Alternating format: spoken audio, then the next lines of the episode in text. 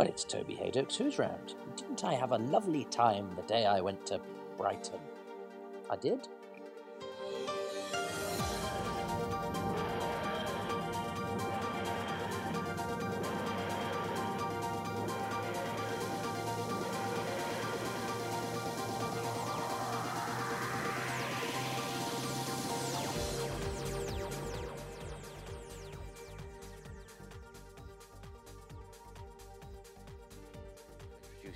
So I set the scene by saying it's very windy uh, here uh, on Yeah. the coast, but Wendy Worthing. windy Worthing. But I'm delighted that I've been working in Brighton this weekend, and it's given me an opportunity to meet somebody who was there at the very beginning.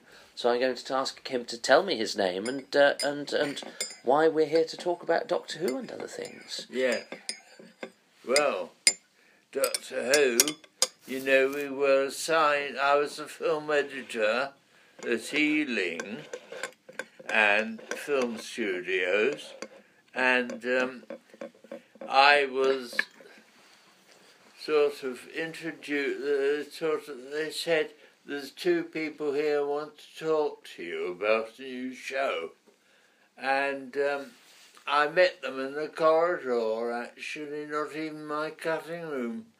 And it was Verity Lambert and Waris Hussein.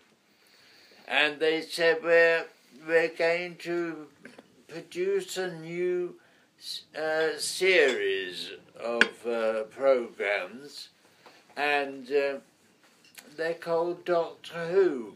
And I said, Oh no, you mean Doctor No, don't you? and they said, No, no, no, you'll be talking about Doctor Who long after you've forgotten about Doctor No.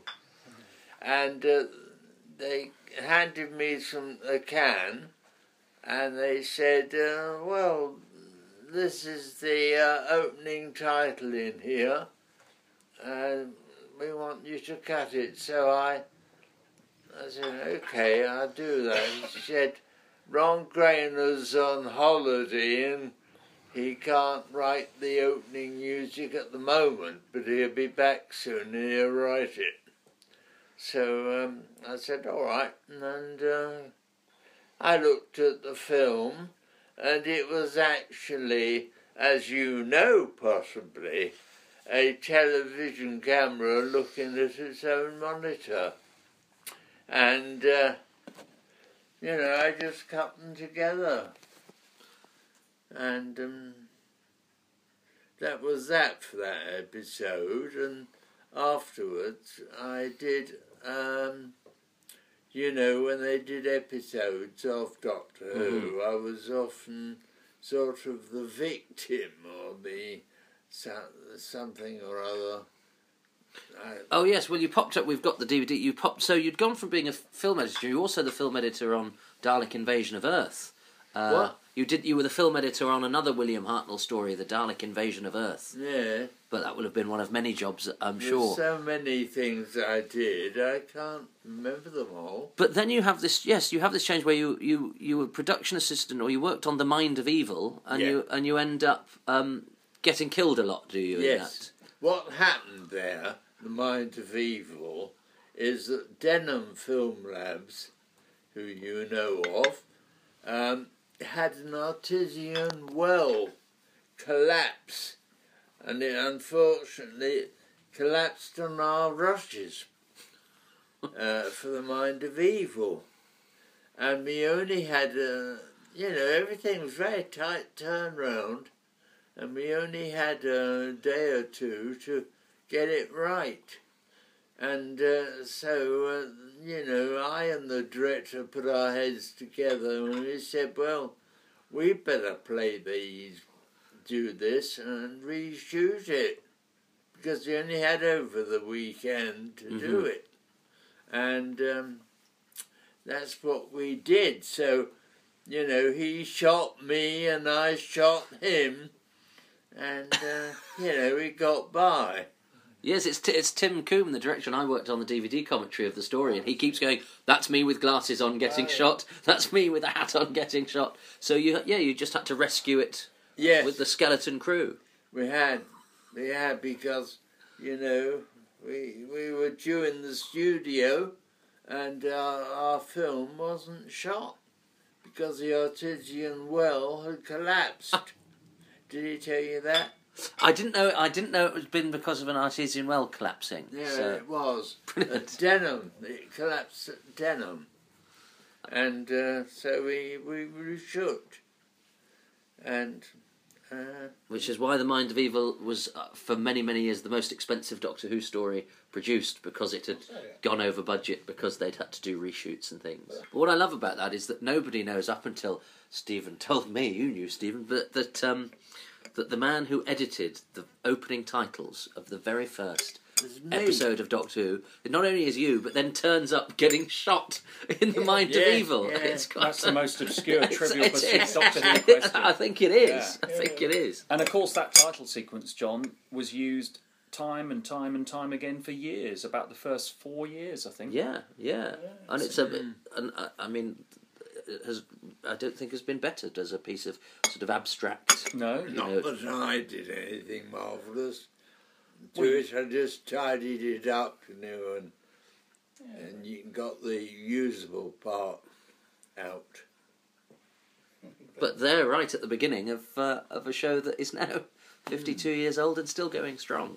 Yeah, But this is not your only connection because you knew um, John Nathan Turner as well, yeah. who of course produced Doctor Who very for many good years. friend of mine. So how did you know John? Oh, through work. He was an uh, AFM, assistant floor manager, in uh, the department I worked in. Uh, drama serials. Drama serials.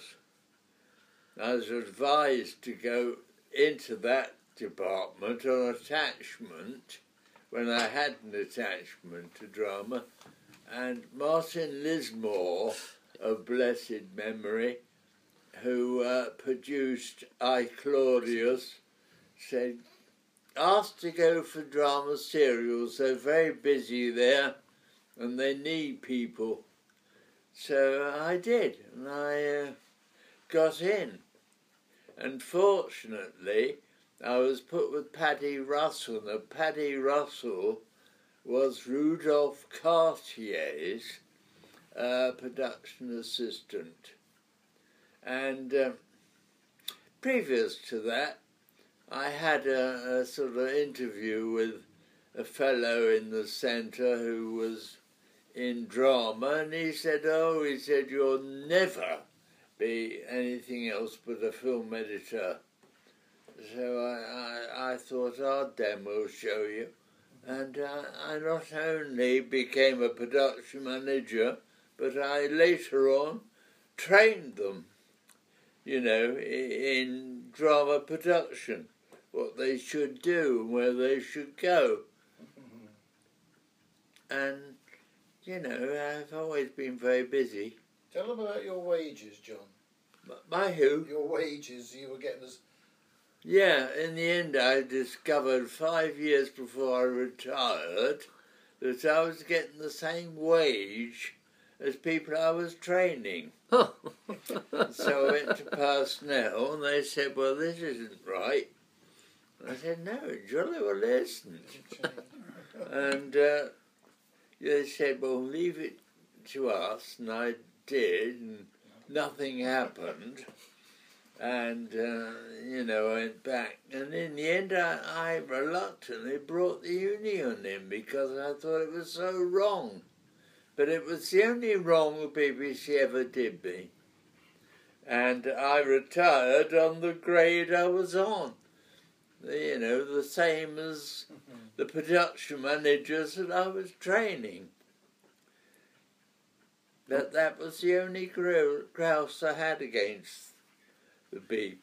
so you enjoyed their work working there on the whole? Yes, on the whole, yes.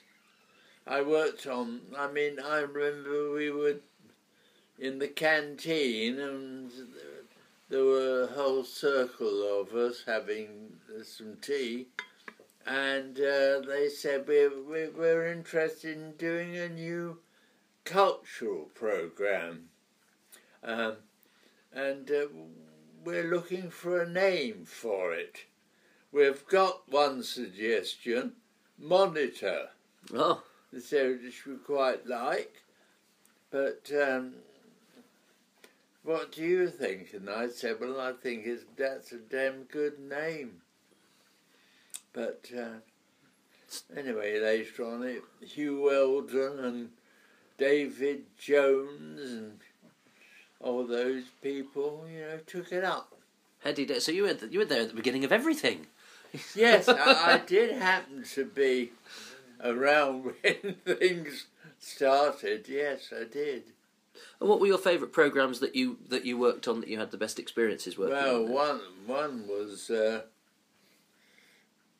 um, Z a cars? sort of a film that was called The Chase, and that was shown at the Odeon or the Gaumont, the Odeon Haymarket. What what led you to work in television? What what, what and what had been Oh, your I'll what had been you. your ambition?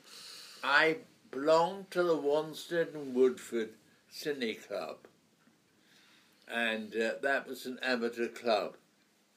Now, it was about the time, luckily for me, that ITV started, and they were short of film editors. So they had the bright idea of contacting all the amateur cine clubs in the country and saying if you've got anyone who's interested in in in working in film to contact us. Well, I discussed it with my parents and they said, Yeah, go ahead. They were wonderful. And so I did that. I uh, wrote in and said, you know, I'm very, I'm a film buff, very keen on film, and uh, they said, okay, come up for an interview. I was lucky, come up for an interview, and uh, will you bring a sample of your work? I not only took a sample of my work in, I took the projector, didn't take a screen because I thought they could get that and uh, fortunately for me, really, I had a whip pan I was rather fond of. It was a quiz program, and I had, you know, when you whip the, the camera around. hmm So um, the supervising editor of Movietone at that time was particularly fond of whip pans, and I think that's got me the job. So uh, they wrote later on to me and said, okay, uh, come in for an interview. So I did. Out of a hundred, I think it was 130 applicants, and there were three of us selected. Two of them, unhappily, have passed over, and me.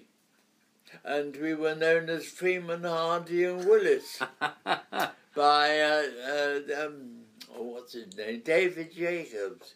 Yes. Used to said, "Oh, here comes Freeman, Hardy, and Willis," as we, uh, you know, went That's- to a. For you, Steve, that's the name of a, a shop. Uh, I think they I remember. A It shoe shop. a It was shoe a, shop they were in a shoe shop. 70s. Yeah. Yeah. I remember Freeman Hardy and Willis. Yeah. Yeah. Anyway, he he called us that, and uh, you know we.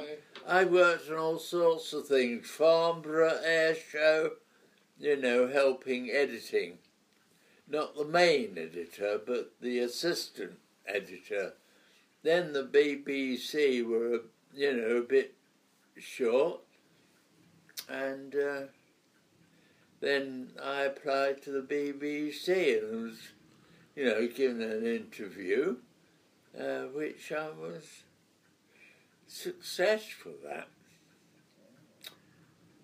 So then I joined, but when I joined, I hardly knew Ealing and Ealing Studios. I had to ask the way when I got there from Alan Lawson, who was uh, one of the bosses in the film department, production. I don't know what they call them now. Mhm. But um, anyway, it's all been very busy. And I guess you were just assigned programs of Yeah. all sorts of different types Yeah. and genres Yes, and yes. We used to have a little printed little sheet that came to you, and they, if they had time, told you about it. Yeah. Can I add something now, John? You used to say that uh, when you uh, see credits in films today, Yeah. you see all these different Oh, credits, all these different people doing Yeah. all the dozens of different jobs that you did. Yeah. You were them all, whereas now it's one person for. You know, I was. And when I left uh, to go to drama, because I had an attachment, and see if they like you. So um, I went to drama, and uh, they said, "Oh, they like you. They want you to stay, but you'll have to resign and go freelance." In those days, that was terrible. But I did it. I resigned on the Friday, came back on the Monday. And it, it uh, you know, it, it proved quite well because I went with Paddy Russell, who was a good director, I think. mm, And uh, she said I was the best production manager she ever had because I was very, you know, I was very careful about details. I was very good at finding film locations. We had one location I remember, and it was supposed to be a railway line running adjacent to a row of cottages. Well, you try finding that. Well, I did. I found it very quickly by using a map. But uh, anyway, that always that appealed to her. well, because Paddy directed quite a few Doctor Who's. Are, you still in yes, touch with? she did. But you know, times were, were happier then.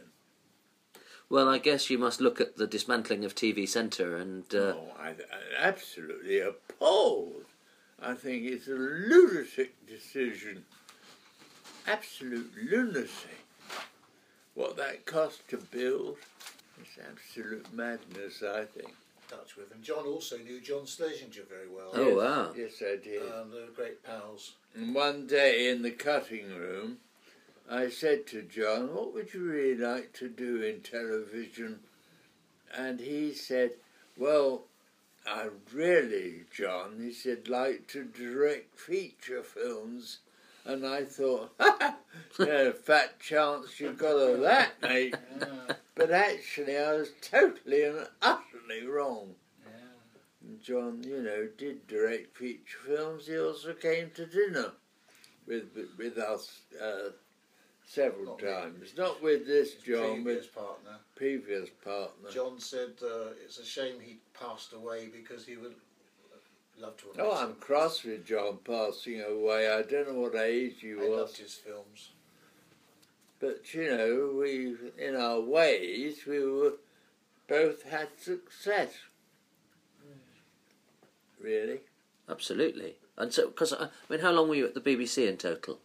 thirty-seven years. So you, yeah, you've seen them come and you've seen them go. Then Oh yeah, yeah, Deserves his pension. absolutely. absolutely. And I mean, could you feel it was changing as an organisation while you were there? Yes, there were little changes, yes. Not great big ones. Could you have foretold that the because obviously it's television is now a totally different. Uh, it's, it's made in a totally different way from from when the Yeah. BBC was a sort of production house. Yeah.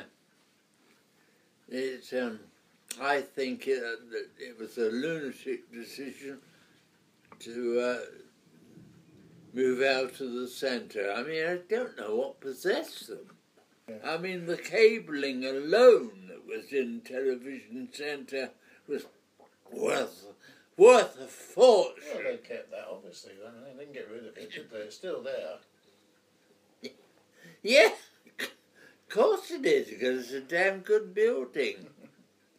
And do you do you ever cut, do you ever catch stuff on the telly and go, um, oh, hang on, I'm, I was involved with that. Do you ever catch programmes on the telly and suddenly He does. realise that it was something that you were involved in the making I of? I do occasionally.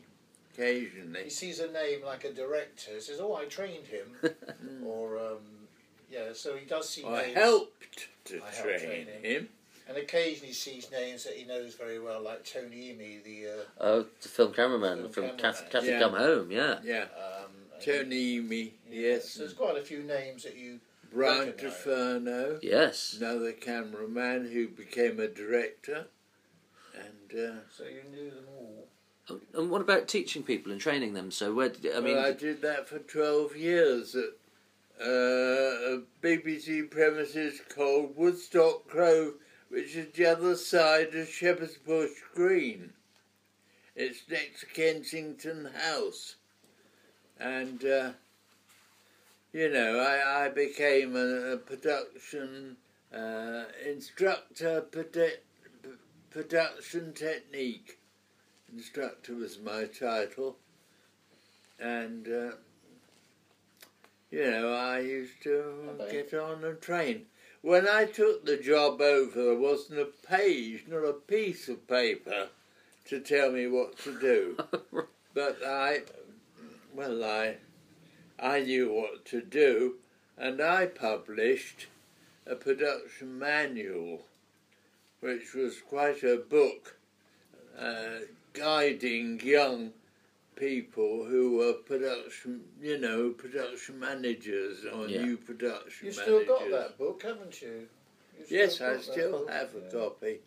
so you took a job that actually had no description and then wrote the Bible yourself. Yeah, yeah. Oh, there was, you know, the fellow who had the the uh, the job before me retired, and he was Tony Halfpenny. Oh yes. Well, here's a funny piece of trivia because for many years it was believed when they did the William Hartnell title sequence, they did try and use a face, um, and it was deemed to be too scary. Uh, when the face had the howl round added to it, and for years it was believed it was Tony Halfpenny's face, but it actually wasn't. It was somebody else. Richard Bignell Yeah. has just discovered. So Tony Halfpenny has always been a footnote in the history of the Doctor Who title sequence. So how funny that it all Everything so connects. It all connects. It all connects. So, did you have any charges um, that you were teaching that you uh, you predicted might go on to, to, to great things? Who did? People like Graeme Harper, there's one. I mean, he he's had moderate success, I think. Well, He's- he, he's a- yeah, yeah. He, he directed the classic Doctor Who and the new Doctor Who. I think he's one of the few people who's worked on Yeah. both. Yeah. Yeah. he's the only person to have directed, Directed both. Yeah. Um, and and so yeah, so Graeme Graeme sort of worked through the ranks, didn't he, Graeme Yeah. Harper? And, yes, uh, he and, did. and was he did he always have that sort of boyish enthusiasm? that Yeah. he still seems to have. Yes, Gov. Yeah. yeah, nice, nice chap. I liked him. And so, what about? Well, I've I've I've I've used more of your time than I said I would. So, um, when you when you uh, finished working at the Beeb, what what did you do after that? Uh, retired. Retired from the BBC. I retired on the Friday. I moved here to Worthing on the Monday. Would you believe? Because my partner at that time was very, very keen on this area. Very keen. No, I retired after I left the BBC. And what what about your interests outside of work then? What what? How do you uh, amuse yourself? And uh, Well, amuse myself running this house. Everything goes wrong with the damn place every five minutes. the kitchen lights have all failed now. We don't know why. No, it's a busy life being retired, or it can be.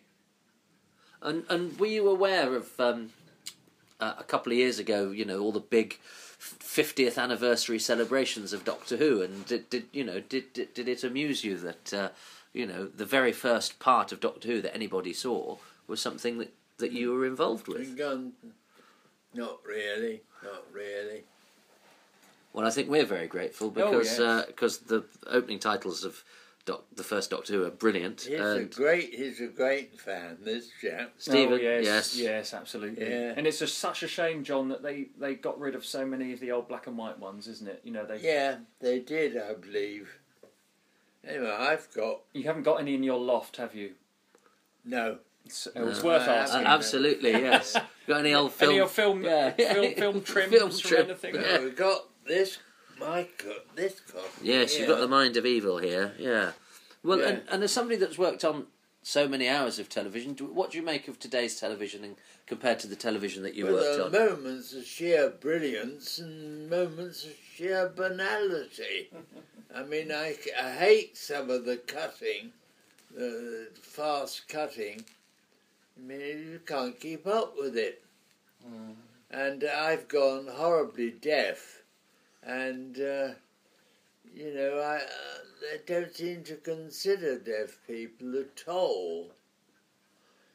Well, I think the music on some programs doesn't seem to consider Oh, any, great. It anybody. He doesn't like the Just sound rubbish. balance on uh, programs like Strictly because uh, uh, you, you can't hear announcements because of all the noise and the, the, the audience and all that sort of Oh, thing. the sheer hysteria! So he gets Of it. frustrated with that. Uh, I do. We have two sound systems on our house, though. One basically cuts out all the surround noise, another one which he can listen to. He might just hear his uh, commentaries. I mean, I'm lucky. I worked with Huw Wheldon. I worked with David Jones, and uh, you know people like Humphrey Burton. I felt I had to do some amateur work because I missed the prof- professional side of it. So I did a hell of a lot of plays when I came out when I retired, and. Um, my greatest triumph was Charles in in um, Live spirit. Blithe Spirit. Blithe Spirit. But they all had to stop when he had the stroke. Right. And then, funnily enough, um, in our company we had a visual mixer, Peter Boffin. See. Peter Boffin, and he worked for ITV.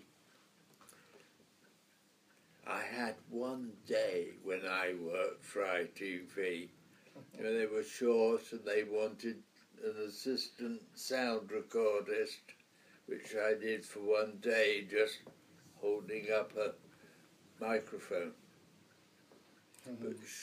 But Jack of all trades. To have done that. Oh, so it was a bit of under the table sound operating, was it? We, Ah, we miss the Amdram scene that we can't do it anymore. But uh, Yes, I do. I do, because it's in my blood. until really they come now. up with a musical version of uh, Ironside, he, aha. Yeah. he can't do it. Well, the, the the final two questions. One I primed you about, which is um, because you've kindly given your time and your hospitality, we asked the listeners to donate to a charity, John. So, what's Yeah. the charity you would like them to donate to? Uh, benevolent fund, I think, you know, the cinematograph benevolent fund. This podcast, this this program was conceived to celebrate 50 years of Doctor Who. You were there even before day one. So, what's your message to the Doctor Who fans out there who are still watching the fruits of your going, keep going. That's my message. Oh well, John Griffiths and and in fact everybody here, John and Steve, it's been a group effort. Thank you very much indeed. No, you're very welcome. Bless you. Great. luck to you. I hope that was okay for you. That was great. That was really interesting. I found something useful. Oh, loads in there. That was brilliant. Okay, I'm recording this having just um, come back from John Griffiths, who, of course, once we pressed stop and uh, we had a little look at the mind of evil, um, remembered all sorts of other things. John is. Um, he's the soldiers in the remounts, where Tim Coombe is the the convicts who get shot. So in the various cut-ins from the extra day shooting that they did, where they had to use only the existing crew, uh, yeah, John's the soldiers. Tim, as I knew, and I hope you do from the DVD commentary, is various different prisoners who gets killed, and it's John that's killing him. Um, and John also said that he'd found Mr. Pertwee uh, quite uh, quite difficult in that he he was quite interfering with uh, with John's job uh, always had an opinion. Um, and that when John asked at uh, Dover Castle for the remount that they had to do, um, he had to speak to them for several hours, and he said it was like an interrogation. It was like he was trying to buy the place because they wanted to know exactly the whys and wherefores and what they were going to be doing. So there were just a few extra things that were prompted by the visual stimulus of the episode, but I'd long packed away my equipment. But they're all there, I think, useful little adjuncts. So it's quite nice that. Isn't that a nice piece of. Um, uh, Doctor Who sort of history that nobody would know. Why should they? And it's not going to change the world, but it tickles me that um, you know, one of the extras, although an extra by default in that battle sequence in Mind of Evil, is also the guy that edited together the Hartnell title sequence. What a funny little interweaving that is, and there's no reason why uh, either of those things should be remotely connected. Um, my thanks to Steve Cranford, who's um, fed me, um, uh, beautiful, um, thanks to his, uh, his husband Paul, um, uh, and taxied me and, uh, and, facilitated that whole interview. So thanks to, to Steve Cranford for that. Um, now I'm off to do another one. Bye.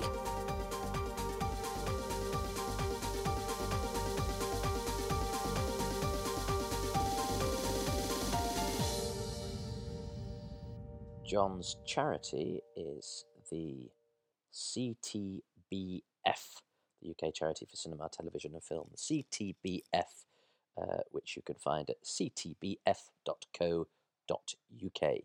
ctbf.co.uk. And as a side issue, I have a Just Giving page. By the time you listen to this, I will have run 10k to help disabled children get access to the arts. So if you go to Toby Hadoke Just Giving, even if everybody who listens to this gave a quid, I'd uh, hit the total that at the time of recording. I haven't. Ta ta. Big Finish presents the Companion Chronicles, The First Doctor, Volume 2. Status report? It's not good news. when is it? There's already talk of Arcadia falling, and a new front opening up at the last hour, and now this. Numerous incursions now, my lady. They're targeting the First Doctor's timeline. I warned the High Council this might happen. Show me. The problem with using terror is that it ends by terrifying its users too. No one trusts each other, everyone fears retribution. The revolution shall devour its children. Hasn't someone in Paris said as much? That was Vergniaud. He has been guillotined.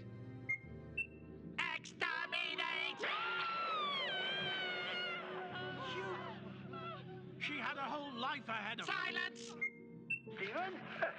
Stephen, my boy, are, are you there? Doctor, am I pleased to hear you?